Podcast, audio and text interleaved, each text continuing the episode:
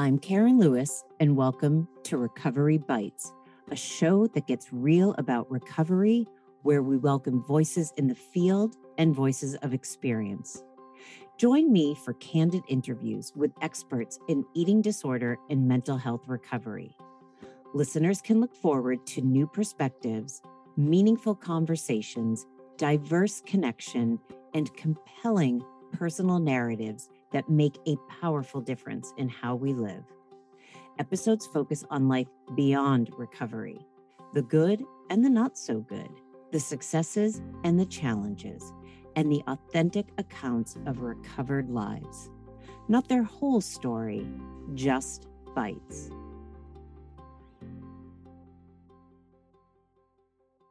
All right, everyone, here we go. Another incredible episode. My guest for today is Tiffany North, and we talk about everything from eating disorders and substance abuse and alcoholism to a model that she is creating called the food attachment model. And it talks about our relationship with food and our bodies and feeling secure and insecure. It is it is just really fascinating. So, as I always say, let's just jump right in. Good afternoon, everyone, and welcome to another episode of Recovery Bites. I am really excited about our guest for today. Today we have Tiffany North. Tiffany, welcome to the show. Thank you so much. Uh, I so appreciate being on today. I love your podcast. I feel like it's so valuable. So it's really exciting for me to be here. I'm I'm thrilled to have you. Tiffany, tell the listeners a little bit about yourself. Okay. Um, so let's see. In in terms of why I'm here today, uh, so I help people who have struggled with food and body image for usually for decades, right? For for most of their lives. We're just really tired of that struggle to finally find peace. And the reason I do this work is because I personally struggled with this um, the majority of my life and finally you know found a route um, through intuitive eating and through um, you know rejecting dieting to really heal my own relationship with food and find peace and balance and joy and so I realized I'm, I'm actually an RN and I had become a coach under my nursing license. It's called integrative nurse coaching. And I realized that so many people were really struggling with the exact same thing that I was struggling with, with you know disordered eating, eating disorders, um, whether they were diagnosed or not, just feeling so much shame around their relationship with food and their body. And so I pivoted the coaching that I was doing, which was more around general health and wellness and self care.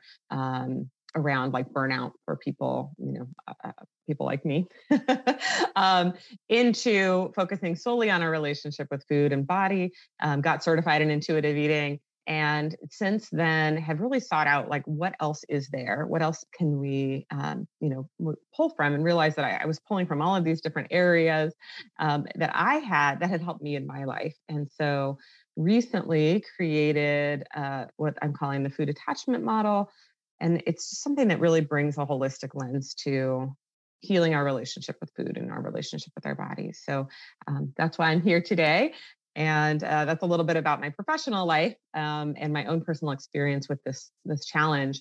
I'm also somebody in long-term recovery from alcohol and substance use. I'm coming up on 24 years alcohol and substance free. And in my personal time, I really love adventures. So recently got to go to Iceland, and um, that's you know that's what I like to do when I'm not diving into this kind of thing.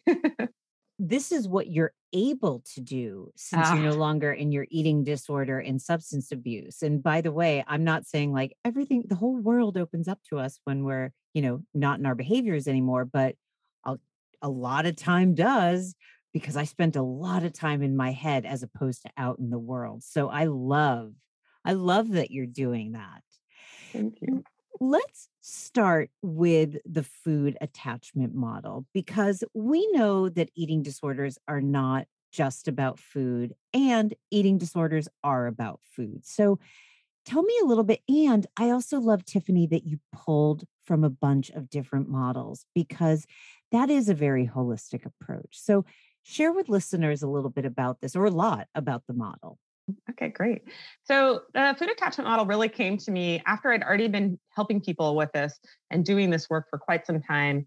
Um, and what I was finding is there was a lot of barriers to being in tune with your body, body attunement, and that's kind of a, a key, a foundation to intuitive eating, right? Is using your body as the gauge for what, when, how, why to eat. And I didn't really have the words for it, but I re- I realized, you know, we were doing this kind of deeper work, and I was uh, I was kind of struggling in a relationship, and so I started looking more into attachment theory. Um, read a book. I'm, I'm non-monogamous, and so I read the book called Polysecure, which is you know attachment theory for people who are non-monogamous. Although even if you're monogamous, it's an excellent book. I recommend it.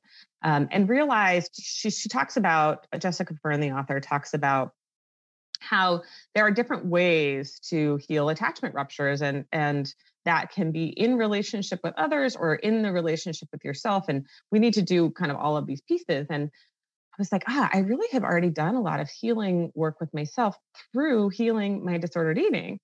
Um, and that really it just everything clicked. I was like, oh, we have an attachment relationship with food and we have an attachment relationship with our bodies that's really developed from the time, you know, we were probably even in utero. it I don't mean to interrupt, but it reminds me about what the, the question I, I ask people is how is your relationship with food like your relationship with people? That's an assignment that Carolyn Costin and Gwen Grabb had created in their eight keys to recovery from an eating disorder book. And if if I am restricting people in my life, relationship, intimacy, you know, touch, I'm I suddenly I'm like, oh, and I'm also restricting all my food. If I'm binging on sex and relationship and people and binging on food.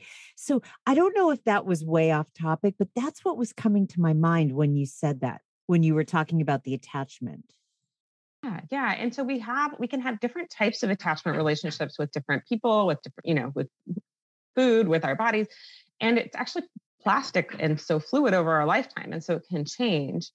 Um, and absolutely, like if you're having, it, it may be uh, a direct, like I'm kind of avoidant in all, you know, like I avoid people, I avoid food, I avoid, you know, all of these, my body, right? Or it can be like I'm very preoccupied in relationships and preoccupied with food. It could be the opposite as well. Like I kind of feel avoidant in my relationships with people because that's scary. And so I use food more for connection and I'm more preoccupied with food. Yeah. That's yeah. that's great. Well, I don't mean I don't mean that's great, but I I mean that's a really that's that's very insightful. So speak to what a little bit to the model. Like share with listeners how the model is is done, how you utilize it and things like that. Okay, great. Yeah. So it's it's more of a map to um, assess like where where am i coming from? Where am i at now? Where would i like to be? And so um, with attachment types you know there's four types. There's secure or earned secure. Um, there is anxious or preoccupied. And then there's anxious avoidant or fearful disorganized depending on you know what source you're looking at. Um, and then there is avoidant attachment avoidant dismissive right and so if you if you look at are you someone who is constantly going on a diet, you're thinking about food in your body all the time, you're constantly talking about it, you know, you are very preoccupied mentally, right? Uh, most of the people who have come to work with me say that like 80% of the time they're thinking about food in their body. So that would be more preoccupied, more anxious. And then we've got uh, dismissive, uh, dismissive avoidant, and that's going to be more people who are um, either just like i don't want to think about it i don't want to have to do any food prep i don't want to like I, am just going to eat uh, you know things out of a bag all day because that's just easy um, or i'm not going to eat all day i'm going to ignore my hunger and fullness signals and then maybe eat at night to the point of a dis, you know disassociation from my body. And you know i am now having to like use tums every night because i'm eating to the point where i'm getting heartburn and right? So it's kind of that disconnection from our body and really not wanting to have to think about food at all. And then we've got the kind of um, anxious avoidant or dismissive or um, sorry disorganized fearful disorganized. And in that area it's going to be more of that push pull like um, i'm very anxious. I want this to be very controlled. I you know i don't want to have to go out of these parameters. I'm going to make sure i have exactly the right number of almonds you know this kind of thing but also i'm going to be as disconnected from my body like i don't want to have to rely on food i don't want to think about hunger and fullness signals you know i'd want to be as kind of disconnected from food as possible um, but really controlling and managing it so if you look at the type where you're at now, and of course, none of us fit perfectly into a box. So most of us are going to have something from each of these, you know, categories, right? Um, if you look at the kind of where you're at now, if you're more preoccupied, the goal, you know, the goal is going to be to move towards secure or, ins- or insecure for most people. Some people would prefer, if you're in preoccupied, to just be more like dismissive. Like, I don't even want to think about it. You know, I'm so tired of this, right? Um, so we're really trying to look at okay, what are the kind of patterns or behaviors that I'm seeing? You know, what style do I, what kind of relationship do I have with food now? And then what do I, what would secure look like for me personally? And so typically it's going to look like being in relationship with food, being in relationship with your body, acknowledging your hunger and fullness signals, acknowledging um, you know, when you're having an emotion or sensations that are present in your body and attending to those things, really caring for yourself, being nurturing and kind and supportive to yourself, right? Um, but in a way that feels easeful, in a way that feels um, like it fits well with your life and where you're at right now. So if you're moving, you know, you're not going to be like doing a ton of food prep, right? But typically you're probably going to have like a routine with preparing meals for yourself and um, so we use structure as it is supportive rather than a kind of controlled, um, you know, where we go over in the anxious category, right? So it's really a guide. You know, maybe you kind of identified yourself in some of those. It's a guide to, okay, where am I at now? Where are the kind of resting points? And how do I get to that secure place of um, food just being feeling good in our lives, like it being nurturance, but but easeful and peaceful. So so it's a guide and then you know within the model i have ways that i support people and we'll, we'll talk more about that but um, but it's not meant to be something to judge yourself on that's really key. So if you're more preoccupied that doesn't mean that there's anything wrong with you. It's simply been a survival strategy right? And this is just the way that you have the patterns that you've developed so that you um, can get through life and you have options So we don't have to stay there. yeah. I have a random question, and I always pick up on like bizarre, like words that people are like, really? That's what you're going to ask me about after I just gave this whole description. But can you talk about the resting points? And the reason why I ask that is I think people are terrified that they're just going to have to keep going, going, going, going, going in this process, this recovery process. And that's exhausting. Now, by the way, up until they're possibly meeting you or me, they're going, going, going, going in their eating disorder, which is also also exhausting. But there are no resting points. At least there weren't for me in my eating disorder. So what were you what were you referring to when you said resting points? Yeah. So often one of the things when I when I first started doing intuitive eating coaching is that I would find that people would come to me and they'd say, "Yeah, you know, I when I was younger, I went through anorexia or bulimia or, you know, this kind of treatment for an eating disorder. And then I really just ignored food. Like I just didn't want to think about it, right? Or then I really, you know, started dieting after that. And and then people, it, but I was eating enough. And so people felt like that was okay. Or then I started, right? And so um, sometimes we need to go from like, you know, avoiding food to like thinking about it a lot, right? Or we need to go from thinking about food all the time to not thinking about it much at all. Um, and so having these uh, uh, moments, I'm thinking specifically of a couple of clients right now who have who were very preoccupied in their relationship with food, and they worked on you know recognizing that their value and their worth wasn't tied up in it that you know they're you know the whole good bad there's no good bad food you know all of that rejecting the diet culture mentality those pieces and then they kind of came to a place of a little bit of body avoidance and it was really like you know not wanting to exercise which is you know health like that's for some people really important, right? To to not if you're exercising in a disordered way, not exercising may be really important for you. Um, they didn't want to you know, like their self care kind of fell off a little bit because they went from like exercising a lot and, you know, meal prep and all the things and thinking about it constantly to like just living life, mm-hmm. not really thinking about it much. And then there's this kind of um timing where you know they would come they're kind of coming back in and saying like okay i've been just kind of like living life and not thinking about it but i don't feel amazing i don't feel like i'm really eating in a super attuned way or i don't feel like i'm you know i i, I want to be exercising more or whatever it is. I know that that makes me feel well and but i'm not sure how to do it in a way that isn't a should or you know a way that isn't about trying to be skinny right?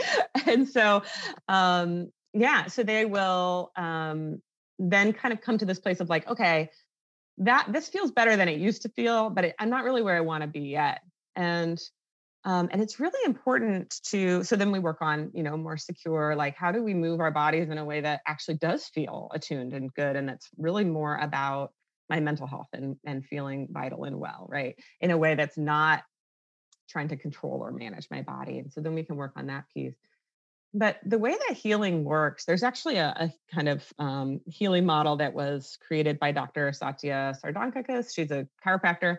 Um, and this is for her, it was about like healing tissues, right? But for me, I've applied it to this. And it's establishing safety, softening, expansion, reestablishing safety, and then integration. And so we have to have these rest periods where we let our nervous systems just be and feel safe and rest for a minute and then we can kind of go into integrating into our day-to-day lives and then we can kind of go back into okay now i want to do some more expansion work um, but we can't constantly be like driving towards constantly trying to fix ourselves yeah. um, first of all like you said it's exhausting but it's also still that like kind of preoccupied anxious you know it's not uh, really healing. And I don't think that people understand that resting or pausing is actually still being in the process. They think that that's like, you know, maybe I'm getting lazy, I'm not doing anything. There is a function of slowing down. It is good for our bodies, our souls, our mind, our heart, all of that. And it is necessary in order to keep going. And so often with eating disorder clients, there's this drive of like, I got to keep going, keep going, keep going. And they're terrified of slowing down. There's a fear behind that. So I'm sorry, you like you were going to say something? Oh, absolutely. I just absolutely agree with what you're saying. Yeah. It's, um, so yeah. So I think the fear for a lot of people is slipping back into, you know, old patterns, old behaviors, um, and this is this is actually another piece of an attachment rupture like i can't trust myself yet. I don't feel like i know that i'm gonna you know really take care of myself and really um that i can that i can believe in you know that i can rest and believe in my ability to continue um, making progress. And so what I'm finding is, yeah, at the core of a lot of these, um, a lot of these patterns and behaviors and and challenges and struggle is this: Can I trust myself? And so that's where secure attachment comes from. Like I can trust myself to um, to to be a good steward of my of my body and my life, right? Let me let me ask you a question, and this is sort of shifting gears a little bit, but not really if we were going to reflect back on your own experience, how does the model apply to what you were going through and how you moved through the process? And it, it you may it may not have been there until after you were recovered and started doing this work that you recognize like, oh my gosh, this is this is attachment. Um, this is issues with attachment. But you know, I I often conduct my therapy sessions somewhat from what I felt I missed when I was in my eating disorder and in therapy. I and so I I don't know if that makes sense, but Share a little bit about your past that m- helped you manifest or create this model. Thank you. This is such a great question. So for me, um, you know, I struggled with food since I was a young girl, you know, watched my mom, you know, the whole thing. Um, dieted, I think, from the age of 10 on. And then when I was a teen, I struggled with substance abuse and alcohol use and uh, use disorder. And getting sober, that became really the central focus, right? Like recovery from that. And food actually food actually wasn't the central focus but my my it got much more disordered like the longer i you know like that was that was a problem way before and it, and it became a problem it became a bigger problem like as time went on and, and i didn't address it right? I didn't know how to. Um, so for me even uh, going through recovery from substance use and alcohol use i had to learn how to like feel my feelings and you know uh, kind of tune in that way. I also had to learn how um, to forgive myself and do a lot of like self trust work um, then I experienced burnout in the hospital at working as a nurse. And that was another attachment rupture that I really had to heal from. I realized that I was very much um, stuck in achievement energy and people pleasing and like putting everyone else first. And this is why I came to a place of burnout.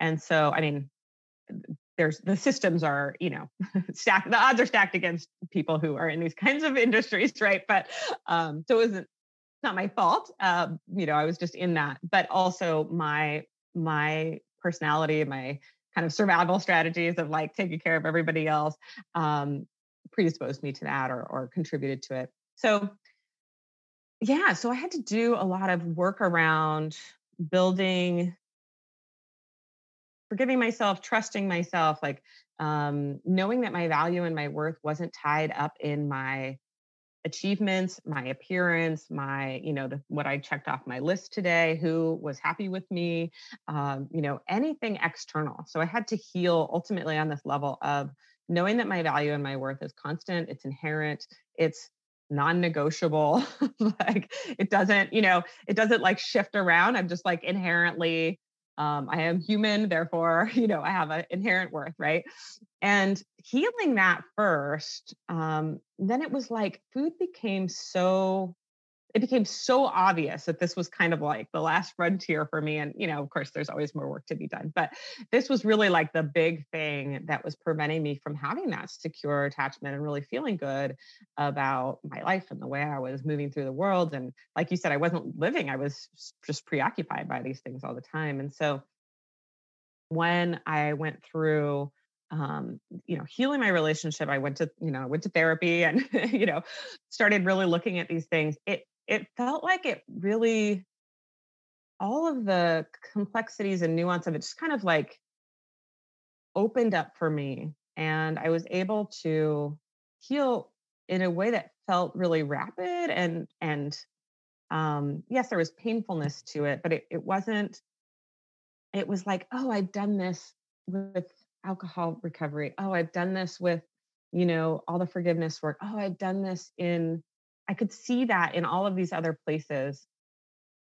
And I was able to just apply that experience to, okay, my relationship with food and my relationship with my body. And then I really felt like, okay, yeah, now I feel really securely attached with myself. I feel like I've got this solid foundation.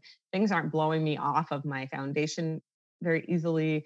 Um, you know, I had let go a lot of a lot of the shame and the judgment and I was able to just be curious with it. So so yeah you're absolutely right. This this model actually was born of me having this experience of like okay so you know i've taken the last 20 years being in recovery my experience as a nurse and my nurse coach training and my you know all these things and it was like oh this is all attachment healing and you know and, and certainly there's other factors as well but looking at it from this lens it was like oh this, this is why i was able to heal. What do you think about if this is even the right way of, of asking when you think about eating disorder and substance abuse? Like, what if, if I just said that? If I just said, Tiffany, eating disorder and substance abuse and alcohol, what what comes to your mind? Yeah, so ACE study, ACE, you know, uh, uh adverse childhood experiences. What is predisposing someone to having an alcohol or substance use problem? Then they get sober they're going to have that they still have those things that predispose them to that right?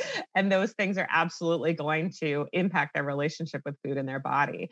If it doesn't feel safe to be attuned to your body if you're filled with um, you know if you have all these like uh, if you had a chaotic childhood if you have a lot of trauma that's unhealed if you have um, eh, gosh even just the experience of being um, you know having substances and alcohol kind of um, you know cut you off from your relationship with your internal world right? Even just having that pattern and and not and then trying to come out of it right? You're removing the thing that helped you soothe your nervous system in the first place.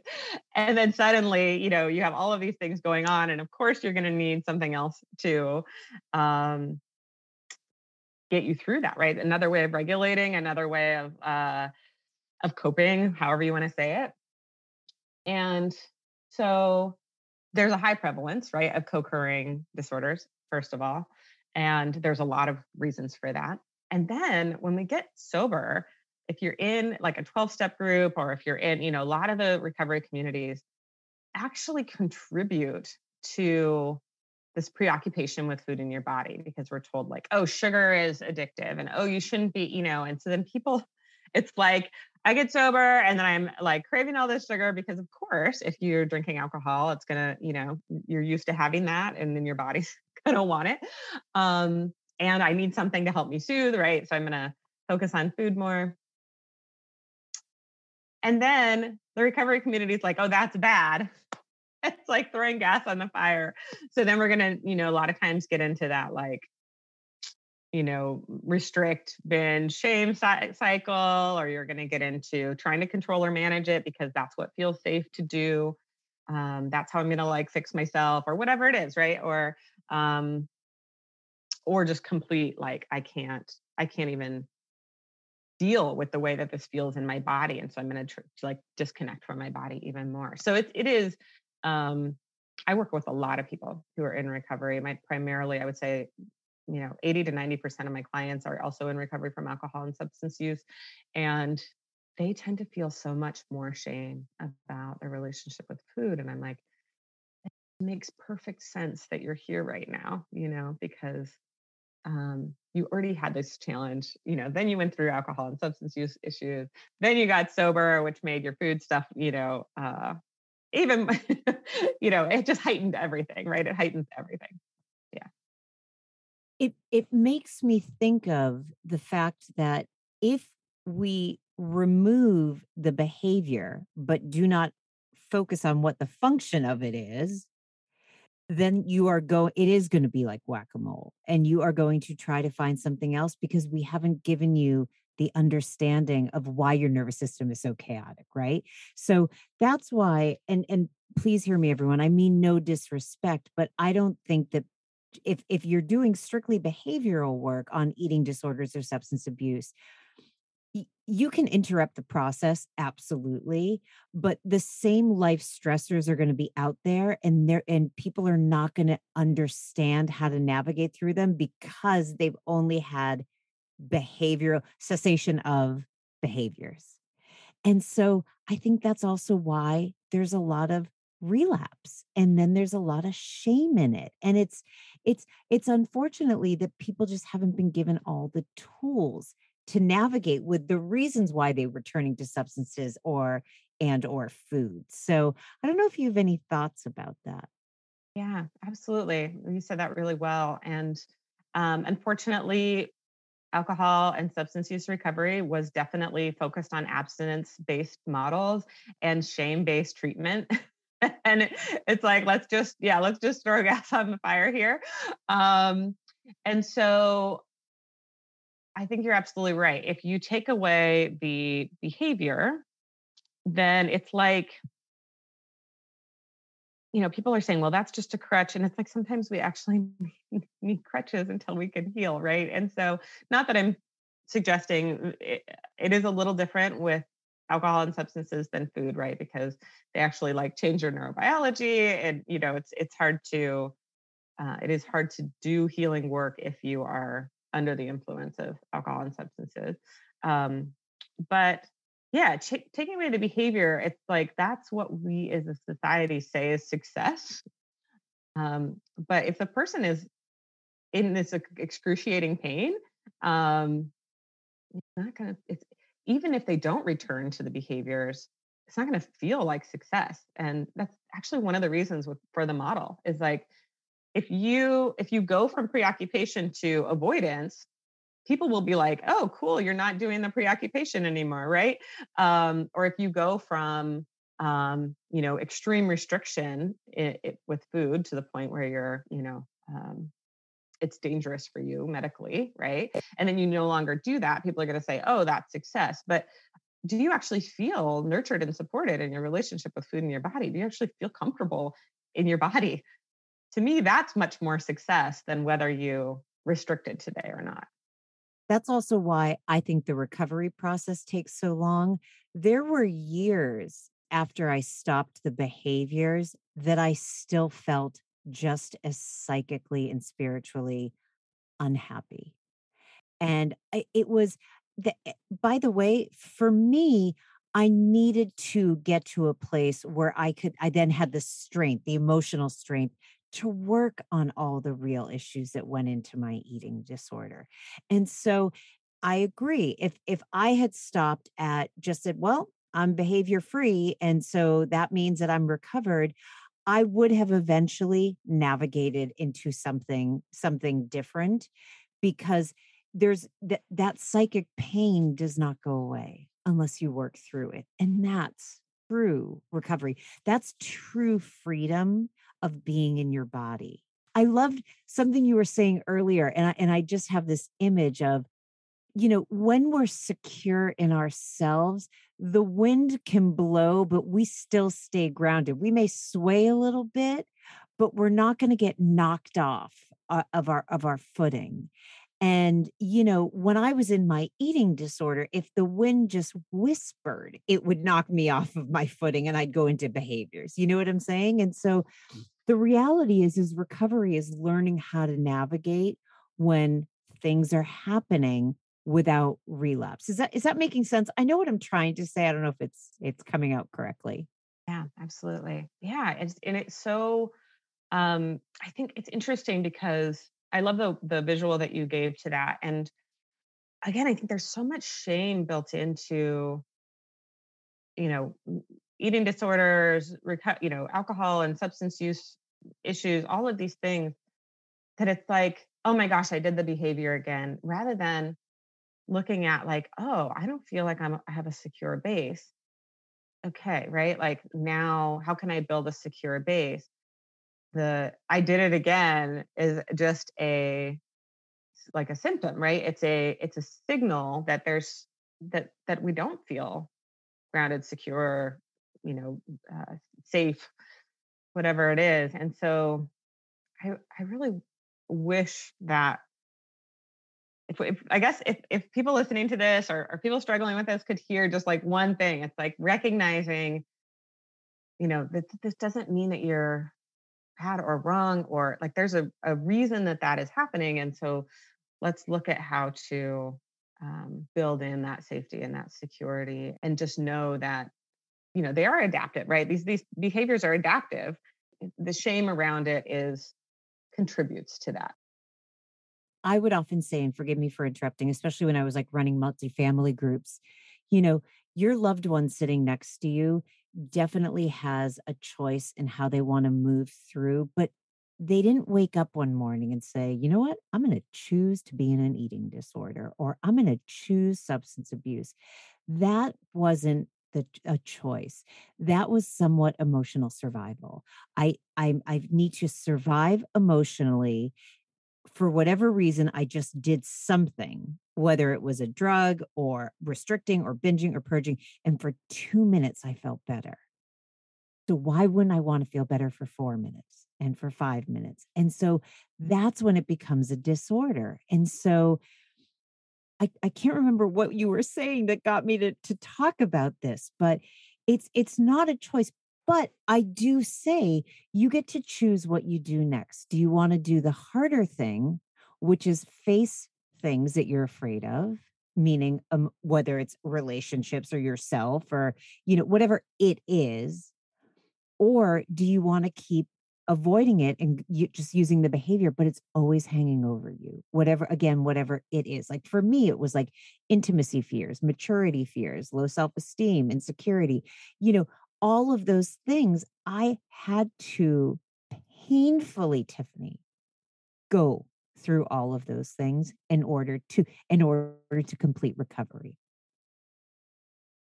yeah and and it's interesting because like like you were saying when we can kind of recognize like i have options and you know this option that i know that's um you know painful in its own ways but it's known and it's something it's a well worn you know track and my body's really used to doing that and we know the outcome that we'll get from it painful or not right? That option you know that can still be an option right? But when we can create a sense of safety when we can you know use curiosity and compassion these other options might seem uh, doable right? And so it's like lowering the barriers to these other options. That's exactly it and it's also slowing the process down. Mm. so let's say hypothetically somebody is afraid to talk to their boss about something and i say to them why? I'm afraid i'm going to get in trouble. And then i say i'm going to keep asking you why well because i saw that happen before with somebody else. What are your thoughts about like i literally keep breaking it down until i just have a thin veil of like the first barrier and i start there because if it, eh, that's where you have to start. And and otherwise you're expecting someone to jump too far into solution focus.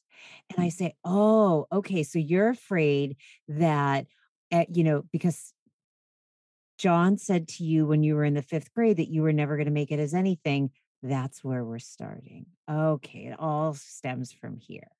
Do you see? So if I just went to, why are you so afraid of talking to your boss? It's not that big of a deal. Everybody does it, but I don't keep breaking down to understanding why. I'm not supporting the client in recovery, in giving them the, the skills and the tools to to actually move through it. I'm just put I'm just putting on another band-aid. Did that make sense? Yeah. Yeah. And so this is where if we look at it from an attachment lens, um, you know, I'm afraid that I'll be abandoned. I'm afraid, you know, I won't be accepted by the group. So that that like social acceptance is so powerful. I always say, um, I think of Romeo and Juliet and and banished. He he was banished, and it was the worst thing ever, right? Like worse than death is being banished. And so like getting down to um, you know those things and the messages that we received when we were young memories that we had i, I just had um, yeah i just had a client we we did some similar processing that you were talking about and the client realized that you know doing things perfectly is really like she's like oh i hate family photos right? And so doing things perfectly was the way that she's navigated just about everything.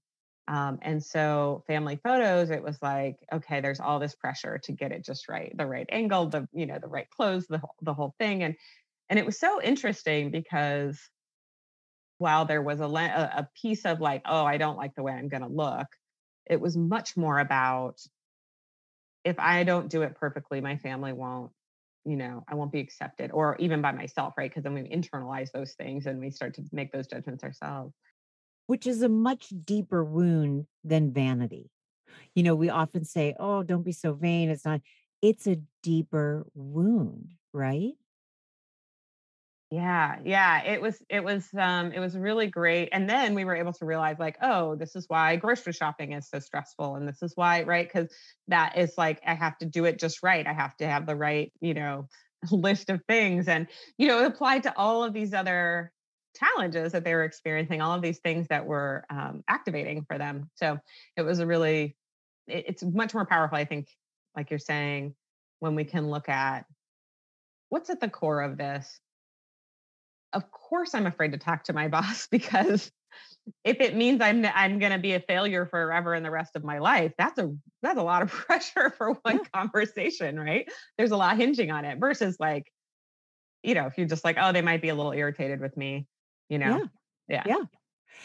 So as as much as I hate to say this, we're going to have to start to wind down. But can you share a little, little bit about the book that you're in the process of of writing? T- tell the listeners about your book. Yeah. So um, the book is. It's funny because I I have always wanted to write a book. I don't enjoy writing. I've always had this like I need to write a book.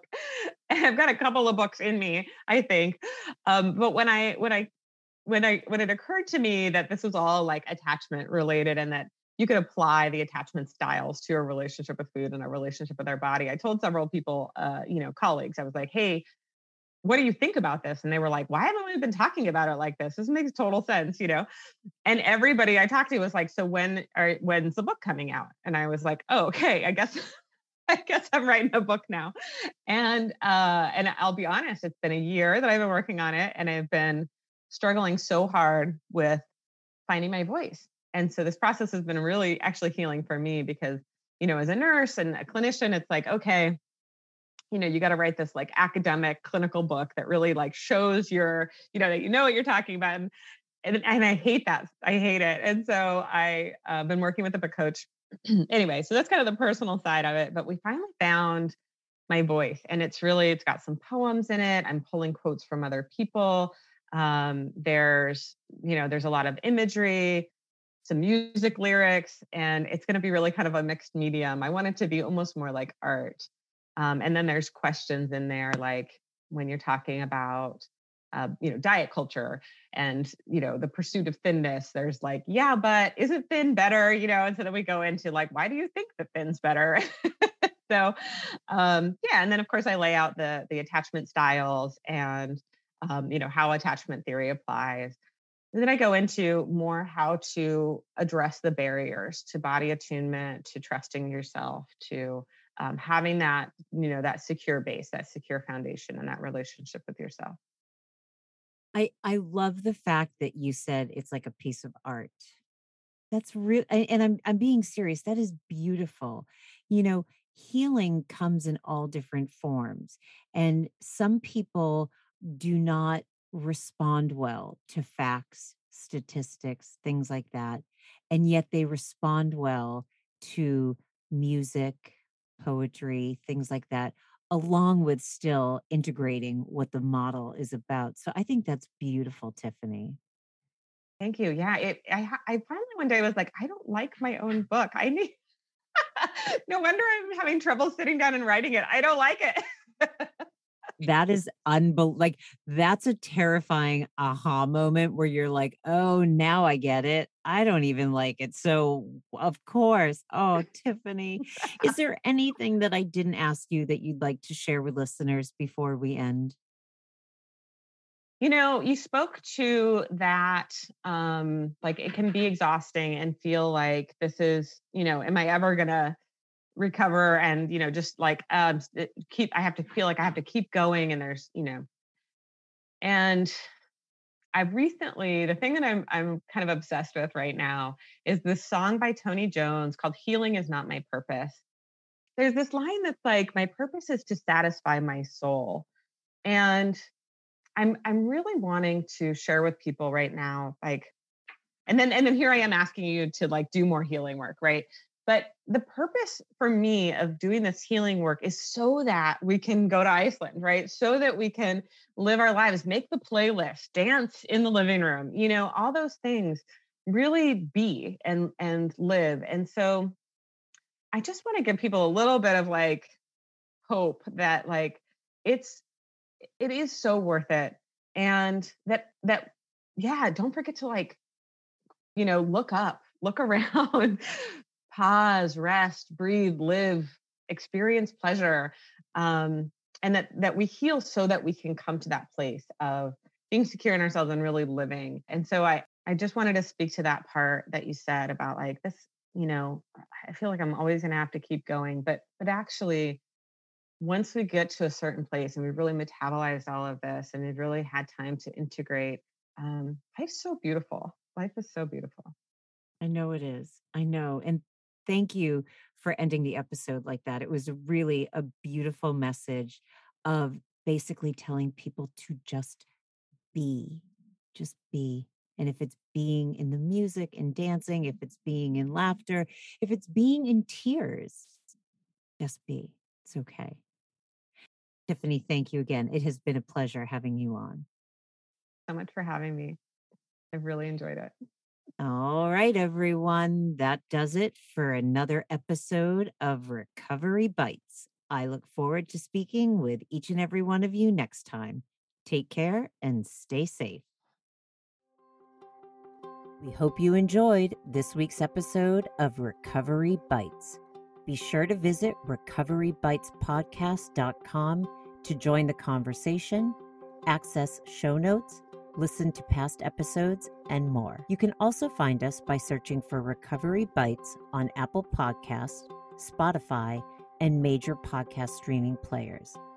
For weekly episode releases, you can follow us at at Recovery Bites Pod on Instagram. If you're interested in becoming a guest on the show or to submit a guest request, please visit KarenLewisEDC.com forward slash podcast sign up to begin the process. I'd also like to send out a heartfelt thank you to my producer, Jen Galvin. It is unbelievable the magic she does behind the scenes. All right, everyone. See you next week for another Recovery Bite. Thanks for listening.